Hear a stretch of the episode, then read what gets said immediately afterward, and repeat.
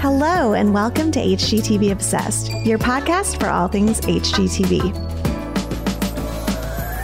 I'm your host, Marianne Canada, and today we are celebrating. HGTV Magazine is turning 10, and we have the editor-in-chief, Sarah Peterson, on the podcast to give us all the behind the scenes of creating an issue, how her team forecasts trends, and her favorite moments from the past 10 years since she first launched the magazine. Then I'm chatting with professional photographer and influencer Allie Provost on her top tips for taking magazine-worthy photos, whether you're a pro or not. First up, here's my chat with HGTV Magazine Editor-in-Chief, Sarah Peterson.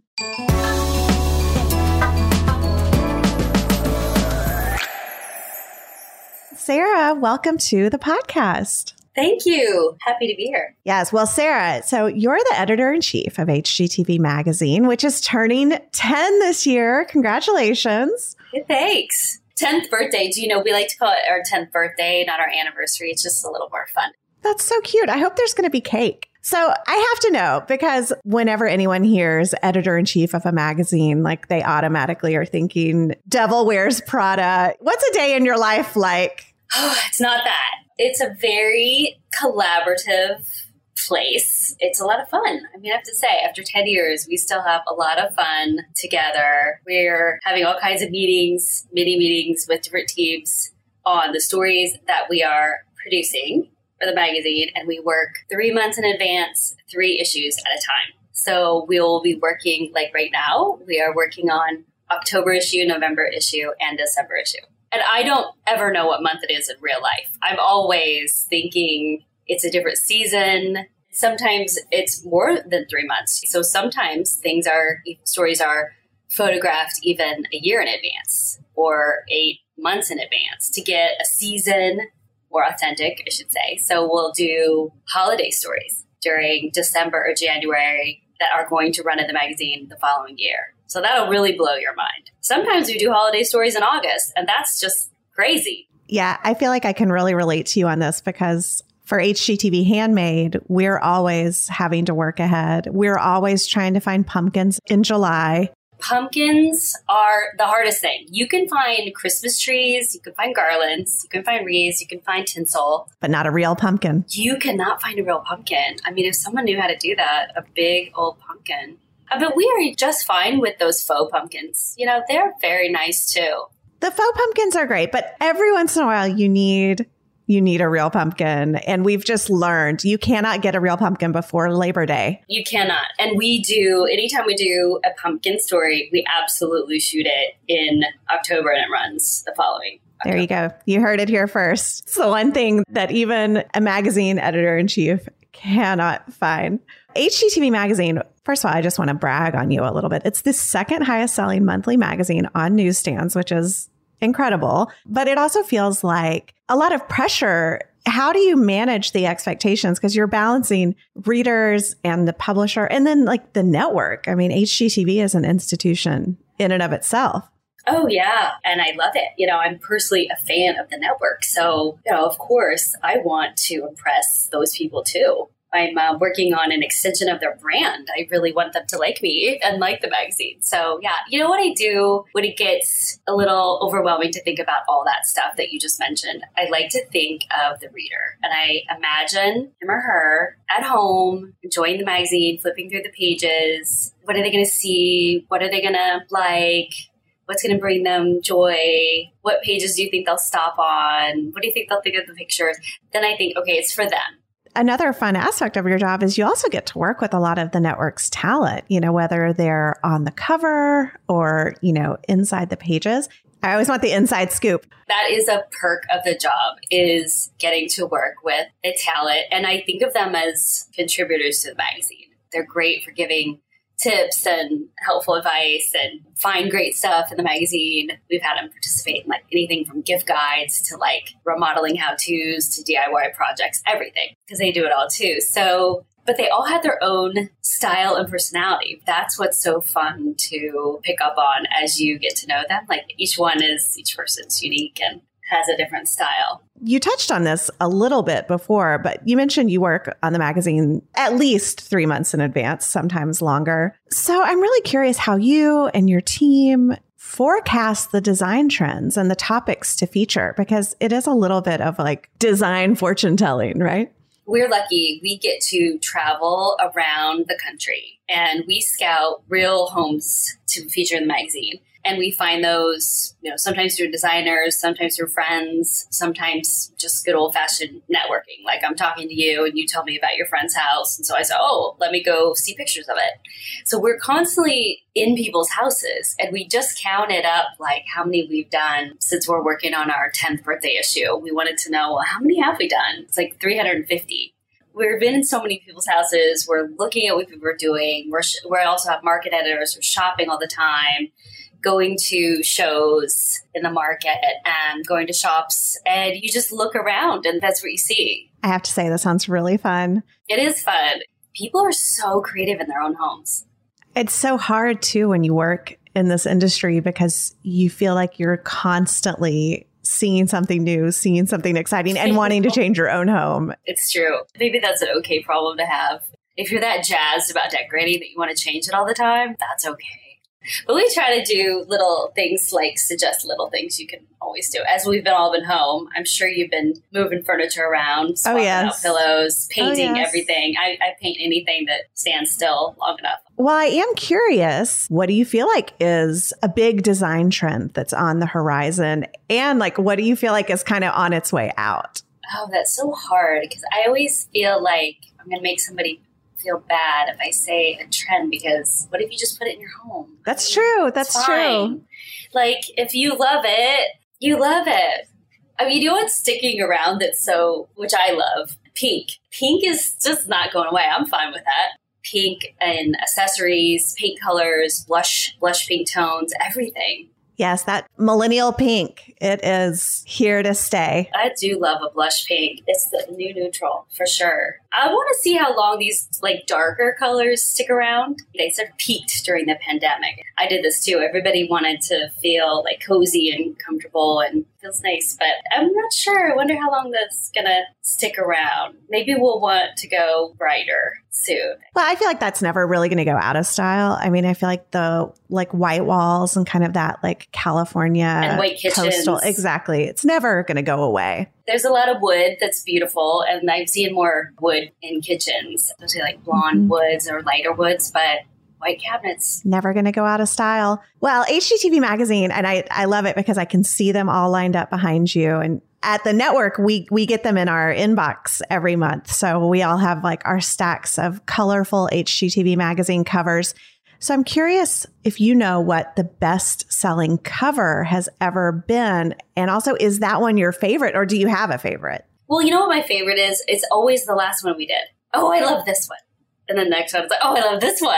You know, so that's a good feeling. But the summer issues have double issues in the summer. So we have July, August issue. And those, I think, are the most, some of the most colorful, I think, in bright pinks and bright yellows, and the best selling. People love a colorful front door. Don't you just want to know the person who has a colorful front door? Like if someone has a lime green door or a purple front door, like I just want to know this person because I think I want to be friends with them. Yeah. I mean, there's got to be something good behind that door. That's what it says. There's got to be something interesting, fun, colorful, unique about this person. Yeah. I know on HGTV.com, we actually have a quiz about like your front door color personality. Oh, I'm going to take that. We'll dig that up. We'll drop it in the show notes at HGTV.com. We just did a poll. I don't want to give it away, but can you guess? Like, we just did a poll on what your favorite front door color was. Ooh, I'm going to guess red. That's what I guessed. It's in the blue family. Everybody loves blue. We had turquoise blue front doors at our previous house, but at this house, we went with black. It was just kind of like classic. We have like kind of a farmhouse meets Texas rancher style home. And it's got this green metal roof on it. And I was like, this is all the color that I can deal with. So the house is white, the doors are black. That sounds so pretty. Yeah. Did you do like shiny, like a shiny black, like high? We did. We did a gloss black mostly so we could like keep it wiped down because, you know, kids, dogs, dust. Oh, dust. Yeah, does a number. Yeah, there's a lot of people painting their whole houses black, you know? Yes. I wonder, that's still a thing. Yeah, our old house was painted. It was like a wrought iron color, just like that almost black. So Sarah, one of my favorite columns in HGTV Magazine is How Bad Is It? Mine too. I love it. So fun. And it always, there's always something that you read that you're like, oh no, I do that. Like it never fails. We thought it'd be fun to do a podcast version of the column featuring some of the most popular questions from the last 10 years of HGTV Magazine. So are you ready? What if I say a different answer than what the magazine said? That'll be in trouble. It'll be like, whoops. This is Sarah Peterson, How Bad Is It version. All right. So our first one, Sarah, how bad is it to pour paint down the sink or rinse your brushes in your sink? Rinsing is pretty bad. It depends on what kind of system you have in your home. Are you hooked up to septic or are you, on the town lines? That makes a difference. If you're a septic, you don't even want to rinse your brushes in the sink. And that's fine. I forgot. That's from April 2016 because these are real questions from the magazine. So you guys can go look them up. All right. So from June 2012, how bad is it to throw away LED light bulbs or batteries? We should recycle your batteries. There's places to do that. They'll take that. I think similarly, LED light bulbs, there are places that collect them, like usually your city dump.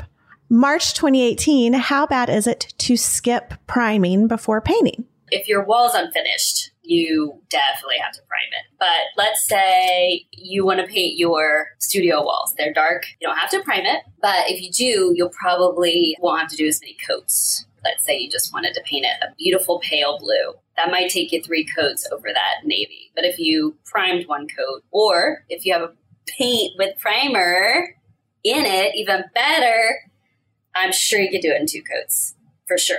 That's what I always tell people. You're not going to actually save time in the long run. All right. From January 2015. And oh man, this is a doozy. I have a lot of thoughts about this. How bad is it to paint over wallpaper? That's really bad. It's really bad. Really bad. People want to do it. And I totally can understand because it's so hard to take wallpaper down, especially old wallpaper. I'm assuming that's why someone would want to paint over it because they don't want to take it down. The effort is going to be worth it in the long run.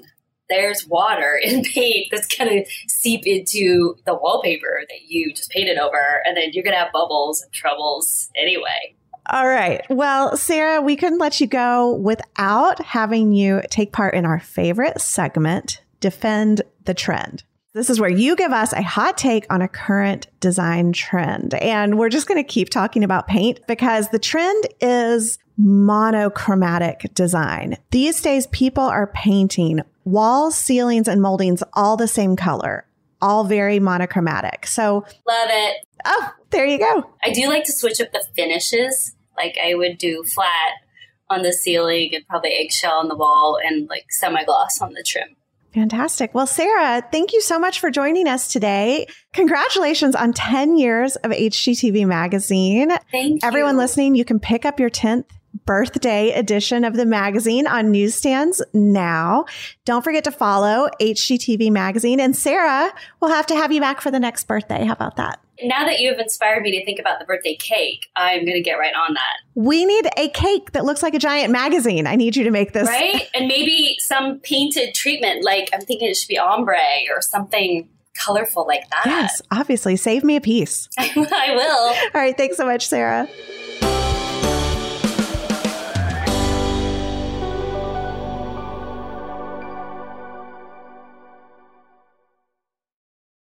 You all are going to want to pick this issue up. It's a really special one. Next up, we have Allie Provost, professional photographer and influencer, to share her advice when it comes to capturing picture-perfect photos this fall.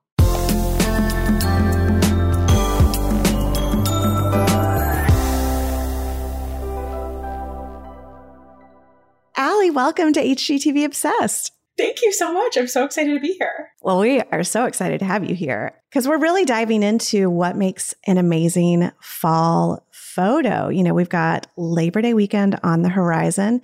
And Allie, as a professional photographer and an influencer with truly one of the best feeds I have ever seen, I want to chat with you about the secrets to getting those like magazine perfect photos this fall. What would you say as a pro are the key elements to make a great photo? I think the first main thing about a great photo is finding the perfect location. During the fall season, there is no shortage of just color everywhere. And the great thing is that you could go to a location one week and then the next week you go and it's a completely different color. So you could really go to the same walk through Central Park and see completely different scenes every single day. And, you know, during the fall, you really want to utilize those colors throughout your photos, throughout even your outfit, really coordinating your outfit, your sweater, your boots. Of course, we can't forget a fabulous scarf and a coat, and really accenting those colors to complete the full, beautiful fall picture. Yes, I think we're all glad that those days of the studio portraits are behind us. And now the world can be your backdrop. And I love that you brought up color because one of the things I love about your work is the way the color just pops in your photos. Can you give a few like beginner friendly tips to try to get that same effect? Because I know it's more than just picking the right filter. Of course, absolutely. When it comes to just as you're taking the photo, if you didn't want to go to a location that was really colorful, try to incorporate some color into your outfit. You know, in a way to add color without being too much is to add it to one piece of your outfit. It can be something small as like a scarf or a pair of shoes, or it can be a dress, something a little bit more of a statement. Once you start to feel a little bit more comfortable with how much color you're wearing and maybe you want to take a little bit of risks, you can go to a location that has a little bit more color, whether it is in nature or if you find like the perfect yellow vintage car casually on the side of the street, you can really start to coordinate your outfit, think of contrasting colors or complementary colors. So one color that I absolutely love with yellow is blue. I think that is just such a fun color and it really brings the eye to both what you're wearing and your environment, which is always really fun. I know that a lot of people are gearing up to take maybe their holiday card photos this fall. It's a lot of pressure to like find the person who's really going to understand your vision and execute it for you. What's your advice for finding the right photographer? With there being so many photographers out there, it's really up to the subject or the family to be able to pick and choose. And of course you can search hashtags, but another great way is to ask your friends and family who they have worked with, who they've loved to have worked with. My favorite kind of referral is word of mouth referral. Those to me mean the most. And that meant somebody trusted me enough to recommend to somebody that they also respect. After you've done that, you can definitely look at their work, look at both their portfolio, and if they have an Instagram, of course, their Instagram. If their styles match up with your expectations, definitely reach out to them, shoot them an email. And then from there, you'll be able to get a really good sense of how that photographer works, if you like their vibe, and if you want to move forward with booking. Never be afraid to ask questions. If you're unsure of how something is going to work or how logistics are going to be once you're actually in the photo shoot, never be afraid to ask your photographer. You know, for me, I am more than happy to ask questions, especially for people who aren't used to having professional photos done of them all the time. And it can be really daunting and intimidating, you know, especially once you add in kids involved. It can be a lot of craziness on a location. So you want to make sure that both the photographer is on board with how many things are going to be going on at the same time, and that you, of course, like their vibe and their work. It's never a bad thing if you reach out to them and you say, you know what, I don't think this is quite right for me.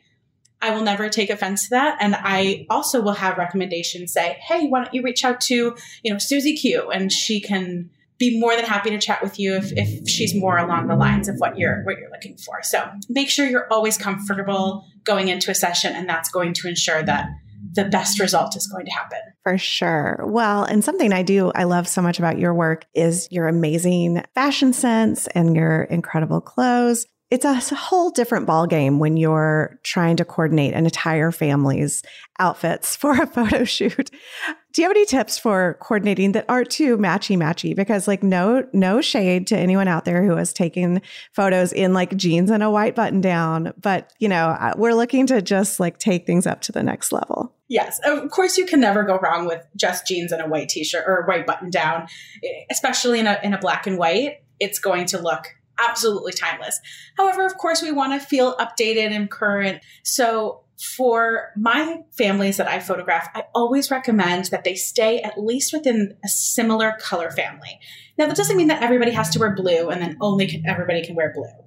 But it could be a light blue, a dark blue, and then it also could be more of a purple tone. It doesn't have to be the exact shade of blue. We don't need a committee to sign off on making sure that everyone has the same shade of blue. And then don't be afraid to play with patterns and prints. With families, I recommend that no one has an outrageously large print or an outrageously bold print that would take away from other family members, but keeping the scale of the print to be medium to small. And that can be stripes, it can be florals. Anything that you feel comfortable in is absolutely going to work the best. I don't want anybody showing up to set in something that they've never worn before and they feel really uncomfortable, because if you're uncomfortable in your outfit, it's going to show through in the photos as well. And, you know, in terms of actual pieces to pick, of course, we love a dress, but don't be afraid to be casual with jeans and a nice sweater. I think those are also really beautiful. And, you know, especially if you want to be sitting on the floor or on the ground and kind of moving around a little bit more, you want to make sure that you're comfortable and are able to move as well. I wanted to talk a little bit about, you know, those of us who maybe don't have an expensive camera or don't have the budget to hire a photographer and you're limited to, you know, what your phone can do. I'd love to talk about some tips for taking high quality photos with your phone, but also I would like to chat about printing and organizing phone photos, because this is, I feel like, a very modern burden that we all bear. Oh, absolutely. Well, especially because nowadays we just take our phone out and snap 1,000 pictures. And then you look back at the past year and you think, how did I end up with 10,000 photos that I'm never going to refer back to or have no way of organizing? So it can be a very daunting thing to have to try to navigate through.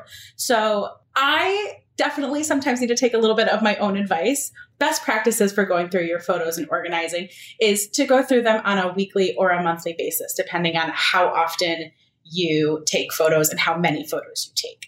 And it doesn't have to mean that you clear out all of your photos. It could mean just take out the bloopers, the ones that you're never going to actually reach for, and then go ahead and back them up on your computer or the cloud. When it comes to photos on a camera, I have a much stricter process. I name everything by the date, the client, the location, and then the file number that it is. So it is a very specific process and it cannot be messed up. Otherwise, I will not be able to sleep at night. That way I can go back and look and see, you know, 2 years from now, I can think, okay, well, this was that shoot on that date. And I don't really have to filter through file names that don't really mean anything to me. Yes, that makes sense. Yeah. And so then when you're, of course, taking photos on an iPhone, don't worry that you're just taking photos on an iPhone, because to be quite honest, iPhone photos are amazing. No one should ever feel bad about only having an iPhone to take photos with, because truly the quality of the camera has increased so much throughout the past, even just 5 years, that the iPhone photo is going to be just fine, especially when you're just printing something for a holiday card or just want to have something commemorative on your bookshelf. It's going to be absolutely fine. So when you're taking photos with an iPhone, you want to make sure the best way to have the best quality is to find good light. So you want to have light in front of you, but you don't want to be in direct sun. A lot of mistakes that photographers make, or somebody who's taking a photo will say, oh, well, we want to be in the sun. We want to be in a sunny part of the street so that we all get light on us. And that's actually not always what you want, because what direct sunlight can do is create really harsh shadows in places where you may not want really harsh shadows, like underneath the eyes, underneath the chin. And so you want to put your subject in a place that has even lighting. So in even shade, underneath a tree, in the shade of a building, however you want to be posed, that's going to give you the best result on an iPhone. Well, Allie, this episode, we're celebrating the 10th birthday of HGTV Magazine. So we thought it would be fun to do a little version of the favorite column, How Bad Is It?, that is photography focused. So you ready to answer some questions for us? Let's do it. How bad is it to not clean your phone camera before taking a photo? Terrible. It's like not cleaning off your glasses before you're trying to read something. Absolutely clean your phone camera off. And if you're just wearing a t-shirt, just give it a quick clean off and you'll be great. All right. How bad is it to add a filter to or crop a professional photographer's photo? For this, it definitely depends on the photographer. I do not mind so much personally because I do photograph for a lot of influencers and bloggers who have very specific aesthetics and feeds where I want them to post the photos. And if I prohibited them from doing that, they would never post the photos. And then it would be a waste for both them and myself. So I personally do not mind if they add a little filter, but I do know some of my photographer friends who will absolutely not work with you if you even touch their photo a centimeter. So it really double check with your photographer because you don't want to upset your photographer because you want to make sure you work with them again. All right. How bad is it to Photoshop in a family member who couldn't make it to the photo shoot? Not too bad. You want to make sure that the photo that you're taking from is going to be of equal quality. I don't recommend you doing this yourself. I would probably recruit a retoucher to oversee that process because you want to make sure that the lighting matches up. If you want to make sure everything looks cohesive, that is definitely something I would recommend not DIYing.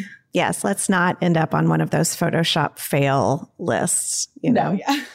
All right. And last up, how bad is it to not credit or tag your photographer when you post your pictures on social media? It's a big no-no. It makes me very sad. You know, you want to make sure that you give the photographer the appropriate credit. And I'm also proud of it too. And I want to make sure that it gets seen. And it makes me a little sad when people don't. Allie, this was so delightful to talk to you. And I really recommend that everyone check out Allie's social media, which we'll leave in the show notes, and her home tour on HGTV Handmade, because she is as colorful and delightful as she sounds. Oh, thank you so much. This was so much fun.